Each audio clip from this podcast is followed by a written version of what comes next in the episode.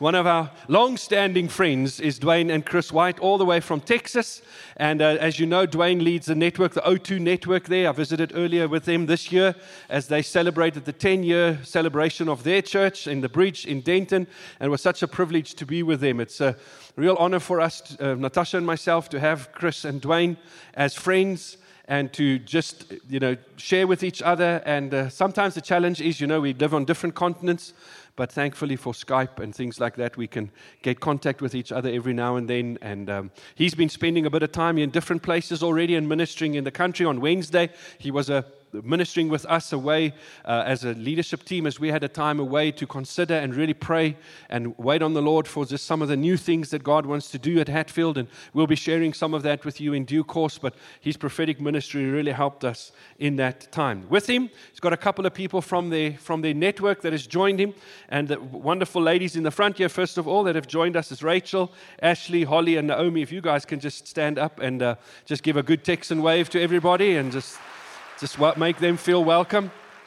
And uh, then we've got Mike and Cody, Dwayne's son, uh, but they in the reverb service. Cody is ministering there this morning, and uh, Dwayne will also be ministering tonight at the evening service. So if you want to have just more of the Texan wonder and amazement of what they bring to us always, then please come and join in that. Won't you join me, Dwayne? And, and won't you just get ready to open your hearts? I, I believe the word that Dwayne has for us this morning, he's preached at the South Church already, so I know what's coming. Um, and I know that it's God's word for us for today. And uh, he's always a blessing. And uh, I just want to say in front of everybody, I love you very much and really appreciate you. And it's always, you choose your friends according to their hair. So, you know, I have more hair in our conversation. so, bless you. you That's great. Thank you. How are you doing today? Oh, that was pretty weak. Let me try it again. How are you doing today? Wonderful. That's much, much better. I trust that you are. I just want to say what an honor and a privilege it is for me and all of our team to be here. Uh, my wife sends her love and greetings. She was sad that she wasn't able to make it. She loves this nation and she loves this house and she loves Pastor Louis, Pastor Natasha. My wife and Natasha get along like we would say in Texas, like two peas in a pod. I don't know that that translates, but there you go. You get the idea. They're, they're great friends and they love to spend time together. Well, how many of you are ready for the word today? Come on now, you, you're, you, you got to wake up this morning. How many of you are ready for the word today? Yeah, I'm from Texas, so I preach better when you respond. I've trained my church to shout at me. The only thing they don't do is throw shoes. So you come on now, you can you can respond and actually the more you respond, the shorter I preach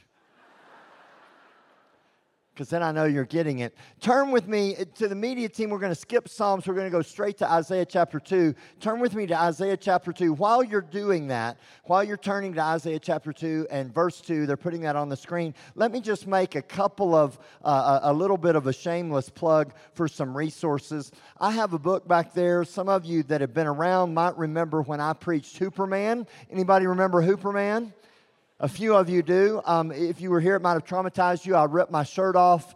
Um, but I did have a shirt on underneath it, similar to Superman. But huper is the Greek word that take like super or hyper in English that takes anything beyond itself. And how many of you know God wants to take us into a life beyond limits? God wants us to live a life like we've never known before. And so this little book has principles of faith. And really, if you're talking about faith in difficult times, that's what this book is about. It's about how to overcome adversity. I tell my story of a cleft lip and palate, how I was born with severe impediment in my mouth. I was never supposed to be able to speak. But by God's grace, before I turned 50, I preached in over 50 nations of the earth and trained face to face over 100,000 pastors and leaders, all by the grace of God. Um, just get one of you girls give that to somebody. Raise your hand if you want it, and you're close enough they can give it to you. Uh, I, and then my wife has a book called Huperwoman, which is a lot thicker than mine. Mine you can have it. I like it. I like it. Don't wait to be asked. Just say, I'll take it. I love that. My wife has more words than I have because women talk more than men. But that book, those books, both of them, tens of thousands of copies gone all over the world. I would highly suggest you get them. Uh, all the recommendations on Huperwoman are for men like Stuart Bell and Tony Miller and Jeff Lucas and many others, but the, the, the principles in them will bless you. If you buy both of them, I think they'll give you a sermon series. We have lots of sermon series back there. Uh, this one's on Psalms 23. It's an eight week series where I I go through and exegete every verse in Psalms. There's one on faith. Uh, I teach Mark 11 23, the mountain, and Mark 11 23 probably differently than you've ever heard it. And then we also have a USB that has over 40 sermons on it. It's basically everything God has spoken to me in the last nine or 10 months. So please avail yourself to those. If you get those resources, if they don't bless you, they'll bless me. So please. It is, I don't want to overemphasize the fact that you need to get them, but it is the will of God for your life. Just kidding. Just kidding. Is it okay if we have fun this morning? Good. That's the only way I know how to do it. Isaiah chapter 2. Now it shall come to pass in the latter days that the mountain of the Lord's house shall be established on the top of mountains, and it shall be exalted above the hills, and all nations shall flow to it. That's interesting that a mountain could be on top of mountains and nations flow to it, but uh, things flow up in the kingdom because the kingdom is upside down. Verse 3 Many people shall come and say, Come and let us go up to the mountain of the Lord, to the house of the God of Jacob. He will teach us his ways, and we shall walk in his paths. For out of Zion shall go forth the law and the word of the Lord to Jerusalem. You see a picture here of a mountain the mountain of the Lord. As I begin to pray, and today I'm going to unpack a bit of a prophetic word for you that I believe is going to tie into your term series quite well at the end, but you'll have to stay with me because I'm going somewhere. And rather than just preaching a message today, I'm going to unpack this prophetic word for you. Is that okay? And then I'm going to give specific application, I believe, to this house and this nation and, and where we're at here. Our text is calling for us to go up higher. How many of you know that in the kingdom of heaven, there's a call upward? The journey in God is always upward, it's always higher, it's always to ascend. So God is saying, let's go up. Turn to your neighbor and say, let's go up. You could say it this way we're in a season to go up to a new level. I've come to prophesy to somebody today that there's a new level coming to this house. Now, let me try that over here. I said there's a new level coming to this house. Hallelujah. You've done everything you could do at the previous level, and God is saying it's time to go up.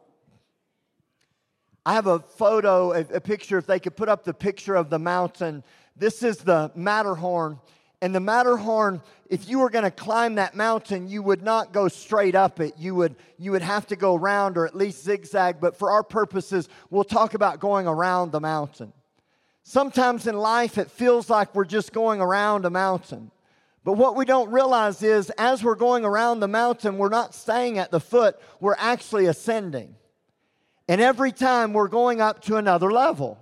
We go around again and we go up again. We go around again and we go up again. We go around again and we're a little higher and we go around again and we're a little higher. But the problem is, while we're looking at the journey and we're in the middle of the journey, we don't realize because we see how far we have to go, we don't realize how far we've come. But I came this morning all the way from Texas to tell somebody in South Africa, you may not be where you thought you would have been. You may not be everywhere you thought that you would be by now, but baby, you are not where you were, and God is taking you to another level level.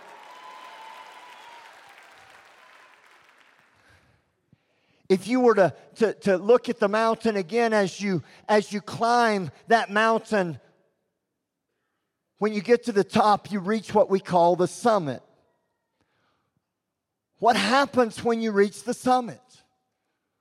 Where are you going to go from there? Well, when you reach the summit, you go over the top.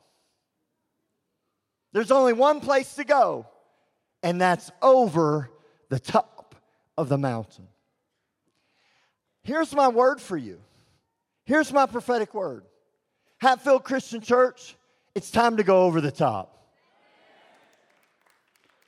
When you go over the top, there's new horizons, there's new possibilities, there's new realms, there's new things. Everything becomes new. And there's you you actually begin again because you've been climbing, but now once you go over the top of that mountain, everything becomes new.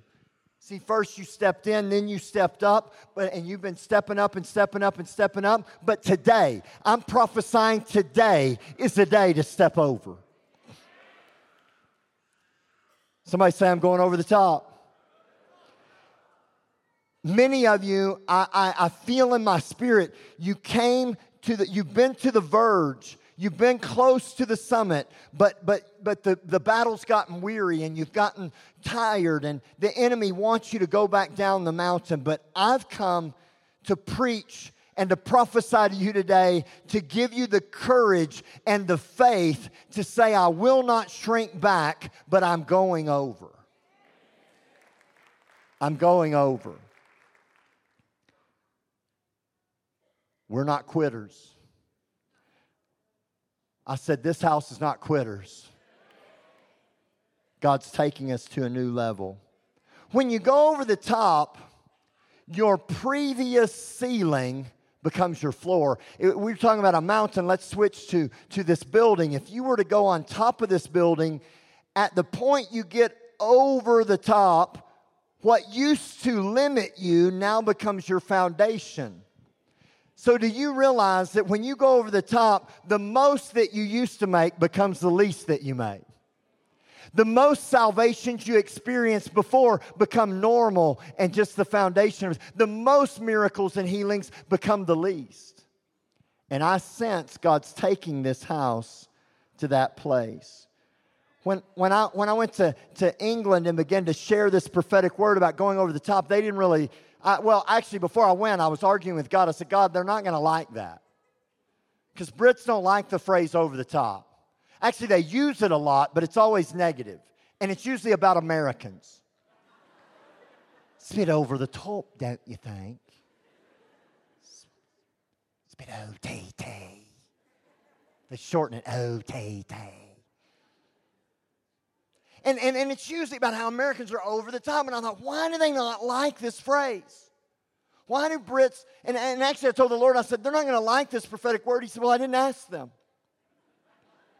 So I want you to give it to them. And so, so I did, and actually they did love it. But I realized one of the reasons that it's negative is if you trace the roots of the phrase, it goes back to the Second World War when the Nazi Germans were, were closing in on, on the English forces and they were in the trenches, they were in the foxholes, and it's the only other place I've read in recorded history where men sweat blood like bullets as Jesus did in Gethsemane because of the pressure of if I get out of this foxhole, I'm going to die.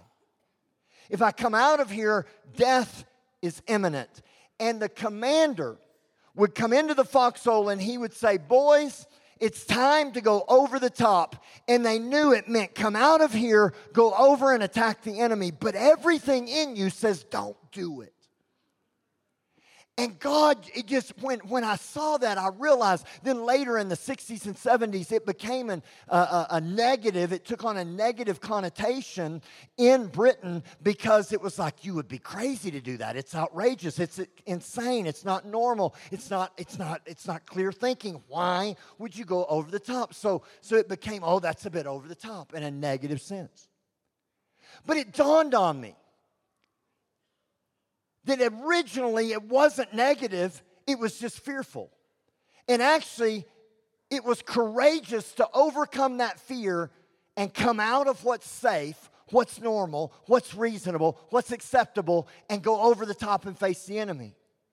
And God said, Dwayne, I want you to go. And today He sent me on assignment. And He said, I want you to tell Hatfield Christian Church that King Jesus, General Jesus, has come into the foxhole and he said, Boys, ladies, gentlemen, it is time to go over the top. Don't worry about dying because Galatians 2:20 says you were crucified with Christ. Nevertheless, I live, yet not I, but Christ lives in me. And the life I live, I live by the faith of the Son of God who loved me and gave himself for me. So I will not stay here. I'm going over the top.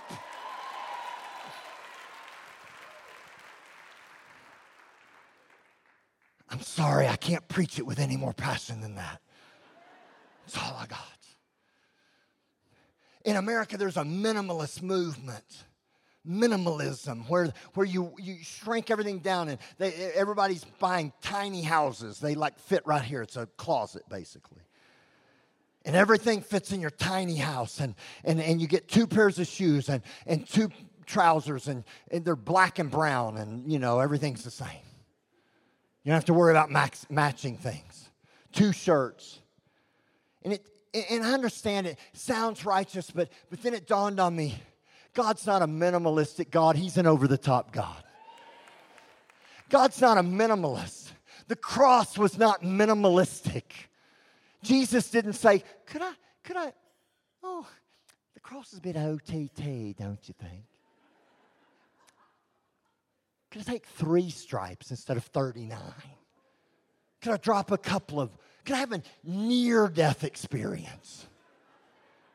No, Jesus gave it all.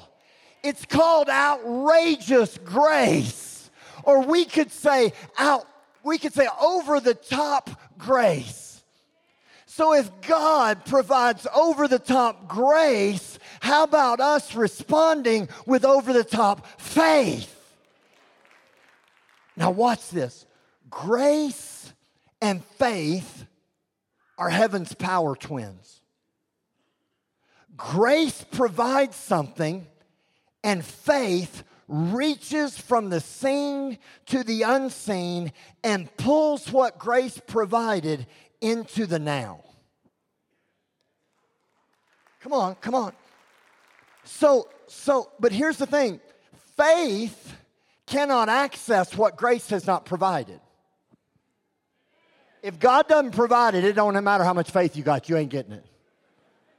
But if but grace won't manifest without a response from faith. So so if but the response of faith needs to match the provision of grace.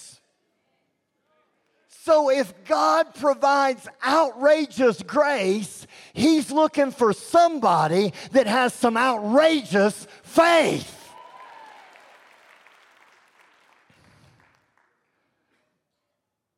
They got to go together. I, I think it's time to go over the top. How about what are some areas we could go over the top in? How about over the top praise?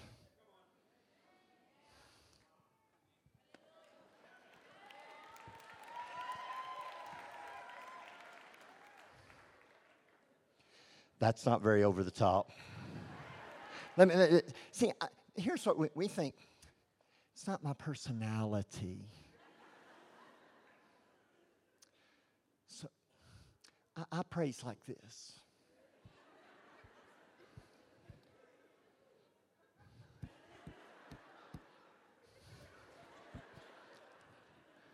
I'm not a full hand raiser.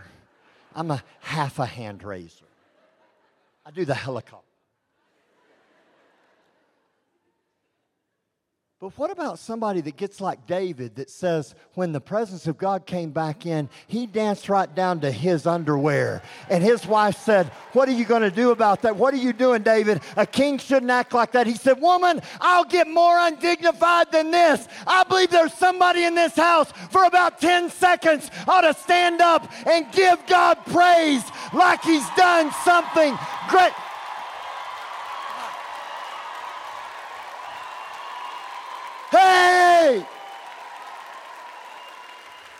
That's what I'm talking about. That's what I'm talking about. All right, sit down. You're getting over the top. How about some over the top preaching? Some of you say you're already doing that. Oh, no, no, no, you ain't seen nothing yet. I, am listen, I'm tired of sermonettes with three hymns and two hers and a poem.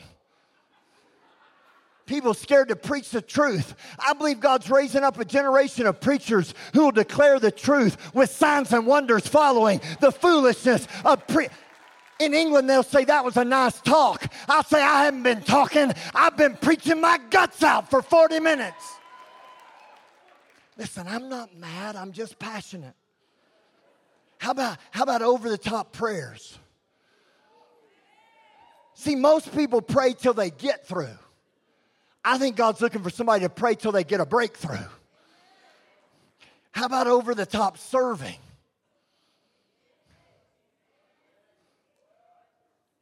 Wait a minute, Dwayne. Stop right there. What, what, what are you talking about? How about some over the top serving where you get on the, the schedule, the, the rota? I don't know what we call it here. In England, they call it a rota, we call it a schedule. Schedule the Brits say, once a month.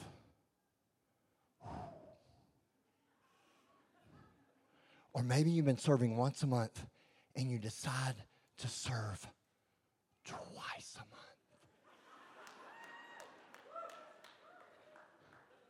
Or, yea, verily, thou goest thrice.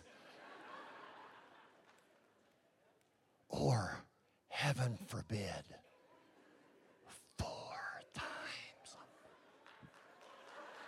Just stop. I got to sit down. This is too much. That's a bit over the top. I know. What if the mark of this house was over the top serving? I believe it already is, but what if we went, took our over the top, over the top? We could go on all day, but let me give you the one I want to focus on for the remainder of my time. How about over the top giving? Or outrageous generosity. God is a God that by grace has been so generous. So, what if by faith we reached into the grace God's provided in our giving? Money should be the first area we go over the top in. Why? Because it's most important? No, the Bible says it's least, but it all, the Bible says if you can't get that right, then how are you going to take care of the stuff that really matters? See, money is like a barometer spiritually. We have thermometers, they read the temperature, barometers read the atmosphere a lot of people give based on the temperature. In other words, if, if things are going well, if I get a raise, if I got plenty of money, then I give. But real, true kingdom giving is a barometer and it tells me your spiritual atmosphere. And your giving can change atmospheres. The woman who broke her alabaster box changed the atmosphere with her giving. There's over 2,000 scriptures on stewardship. There's about 500 on faith and 500 on love. So God talks four times more about giving and stewardship than he does on love. Radical, outrageous, over the top generosity is a major mark of true kingdom living. And every major move of God in history was accompanied by irrational generosity. God's invitation by grace to next level living demands a response of next level giving. Let me say that again. God's invitation to next level living demands a response of next level giving. How many of you want to go to the next level in your living? Nobody? How about you'd like to go to the next level in your finances? God's already provided it. He's just waiting for you to respond to the invitation. But here's where we get messed up. We look around at the economy and get freaked out. We look around at circumstances and wonder, can I do it? Or we start arguing stupid theological debates. We start saying, well, maybe we tithe to the penny. Or to the, the, the fraction. So uh, my tithe is 21 and a half rand. Go ahead and round up to 22. It's okay. Or, or maybe, maybe we're still stuck in the debate of, well, well, tithing is under the old covenant and I'm under the new covenant, so I'm free from all of that. Well, um, let me help you. There's a hermeneutical law of exegesis of Scripture called the law of first mention. You take where something is first mentioned and you look at it and you see a principle that goes all throughout history.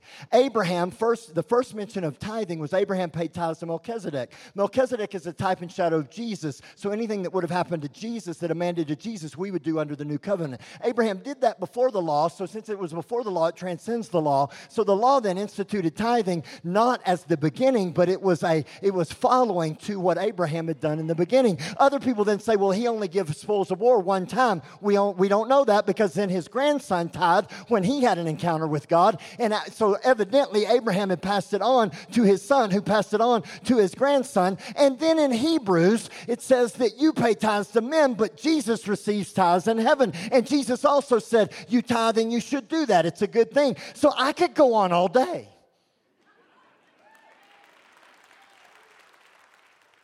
Then, then, then people say, well, well what, what about the first time giving was ever mentioned? Well, that was Cain and Abel.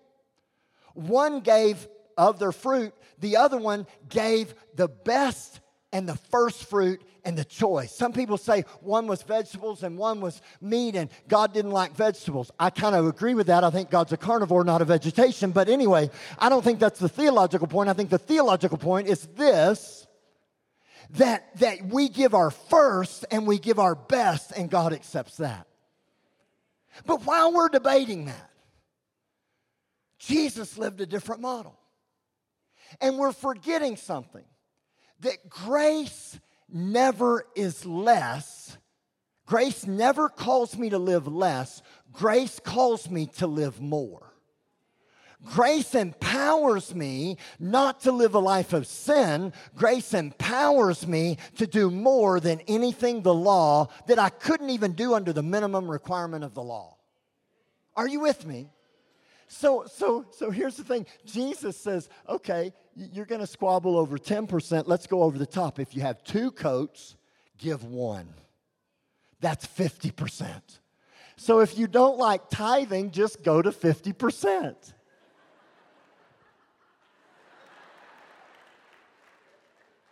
People say, well, in the New Testament, we should just be led by the Spirit. Just be led by the Spirit. Okay, you pray and let the Spirit lead you. Add up what you give, and I'll guarantee you it'll be more than 10% because God's not going to ask you to do less under grace than He did under the law. Is everybody doing okay? Uh, listen, my wife says smile when you say difficult things. I'm smiling. She said it's like putting sugar on the spinach, it helps it go down. Hallelujah. Hallelujah.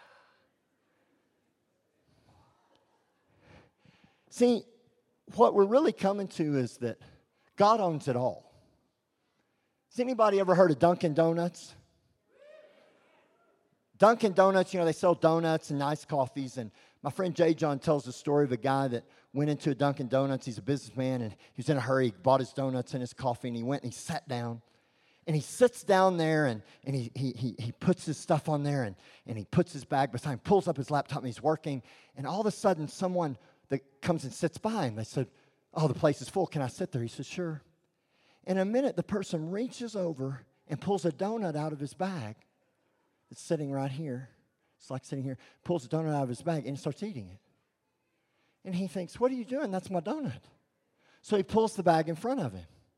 The guy reaches over, pulls that donut, another donut out of the bag, and starts eating it. He's like, Dude, that's my donuts. So he takes the bag and puts them in his lap like this, and he's working on his computer. And the guy has the audacity to reach over into his lap. It's very awkward. Pulled out another donut, and he thinks, Right, I've had it. I'm not letting you steal my donuts anymore. So he closes his laptop, puts it down, puts it in his bag, and realizes his bag of donuts are set right there. The donuts on the table were not his, they were the other guy's. That guy was not stealing his donuts, he was sharing. God is not trying to take your stuff, it's all His stuff. God owns all the donuts. And while we're debating over tithing, God says it's all mine, and I'm calling you to a higher level of living.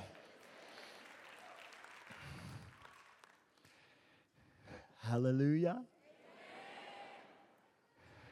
I was in Bujumbura, Burundi, and I watched a pastor give everything he had one day in an offering. He, he gave his pen, he gave his Bible, he gave his belt, he gave his outer shirt, he had an undershirt on, he gave his shoes, he gave his socks. He gave everything he had and could stay clothed. And finally, he said, I have nothing else to give. So he crawled up in the basket and said, Jesus, I give you everything. That pastor, a few years later, he walked home on rocks for two hours during the war, risking his life. But a few years later, God called him to be a missionary. And now he's planted a church that's thriving. But I believe that his sowing and his faith propelled him into another dimension. See, here's what I've come to realize you sow where you want to go. Every time God wants to take you to a new level of living, you need to increase by faith to a new level of giving. You don't sow where you are, you sow where you're going. You don't sow based on your circumstances or the economy. You base you sow to change your circumstances. You don't sow based on what the nation says about money. You sow according to kingdom economy. Rachel, one of the young ladies that's with us, before she ever went on a missions trip, she's a social worker and works part time at the church now, but long before she was on staff at the church, long before she went on her first missions trip, she not only tithed 10%, but she saved 10% and she would sow and she was making a way for, for she was putting aside a, an account to have money for missions. And for years, she was, for, for over a year, she set that money aside, getting ready. And then finally, she got to go on her first mission trip, then a second mission trip. And then this year, when the Lord said, go over the top, she went over the top. She's spending 20% of her year uh, in missions, and God has supplied miraculously for her to do it at 24 years old. Yeah. But if God can do that in a 24 year old, what can He do in you no matter what age you are? See, we don't sow for what's now, we sow for what's next. There's a cry in the earth right now for what is next. Chris and I, in every stage of our life, somebody can come and begin to, Mike, you can tickle those fake ivories. Just, just pretend they're real.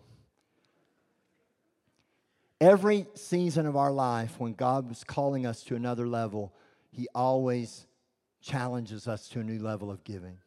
In 1999, the Lord challenged us to a new level of giving, and Chris and I gave away 35% of our income.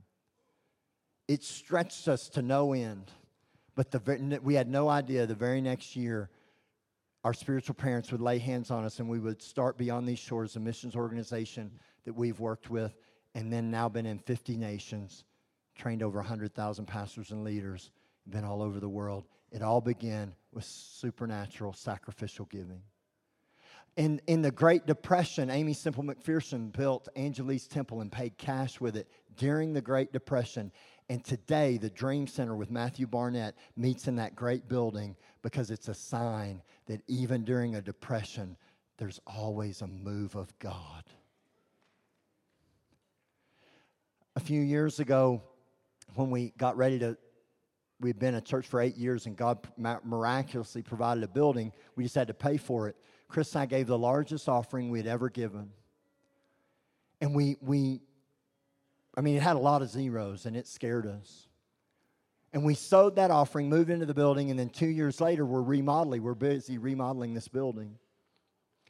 And so the, the Lord challenged us again this year to sow. And so I, I pray, and Chris prayed. It's something we, we always do that. I pray, she prays. And if we get the same number, it's confirmation. If we get two different numbers, we always give the largest one because that means that person heard God. Because the devil will never tell you to give more money. And so I prayed and got a number. Chris prayed and got a number, and it was matching the largest offering we'd ever given two years ago. And so I thought, great. And I'm in the shower one day and praying, and the Lord spoke to me and He said, Dwayne, you got it wrong. Said, what do you mean we got it wrong? He said, Well, you got a number, and Chris got a number. I said, I know, God. I got a number, Chris got a number, same number. That means we got it right. He said, No, you got it wrong. I said, God, you don't understand how this works. I pray, I get a number, Chris prays, she gets number, and if it's the same number, that's you. And he said, Usually that's the case, but not this time. Your number was for you, and her number was for her. I want you to add them together. And I said, Get thee behind me, Satan. Actually, I didn't because I knew that it was God. And we didn't know how, but we gave the largest offering, double the largest offering we'd ever given. I wish I could tell you I got a check in the mail for a million dollars, but actually, the retaining wall behind my brand new house fell down and cost me more money than I'd just given. The church went through some, some things where, uh, after our remodel, there, there was way much overruns on the costs, and, and, and it cost a lot more than we thought. And then our air conditioners broke, and it was going to be, we, were, we had a 2 million Rand swing in a week. 2 million Rand sucked out of our account. And in a, in a moment, it looked like we were done. But you know what I did? I've learned a long time ago you sow where you want to go. So I sowed even more. I couldn't, I didn't have enough to give the same amount again, but I sowed something and I sowed something significant. And our church kept sowing, and Beyond These Shores kept sowing, and our network kept sowing, and personally we kept sowing. Because I'm going to change atmospheres with my giving, not read the temperature with my giving. Mike and Chandra Novisky, I preached a message called Consumers and Producers at their church years ago. After it was over with, Mike said, went home and told Chandra, We suck. It's a great husband, isn't it? We suck. She said, What do you mean? He said, We've been consumers, we're going to be producers. And so he's, they, they said, We're going to sow something. And she said, I want to give my wedding dress. So she took her wedding dress and put it on the altar. What she didn't realize, there was a young lady in the church that was believing to get married, but couldn't afford a wedding dress. People started putting money on the, on the dress. It was enough money to send her back to Mexico to get married with her husband and make it legal and bring him back to America. And that woman today is in ministry at that church. But here's the thing not only did that giving change her, Mike and Chandra are in Africa today, I believe, because they broke that consumer mentality and they lived by faith then and every day since then. Yeah, you can give God a hand. Listen my time is gone. But I just, I just want to say one more thing. We, we get it backwards. Ecclesiastes says there's seed, time, and harvest.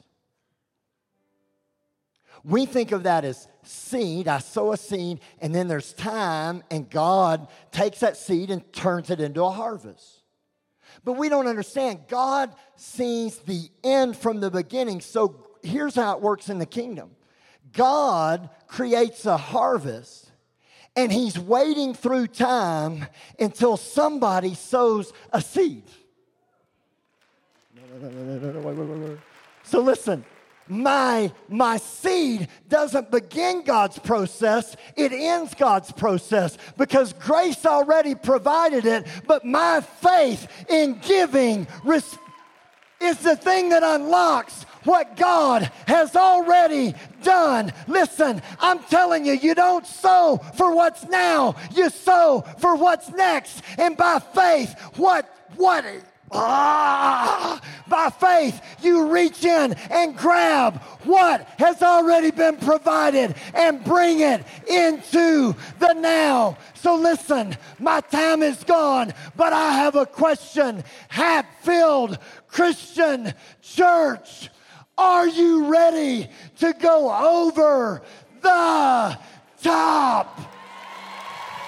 If you are, stand to your feet lift your hands and give God praise. Come on, come on, come on.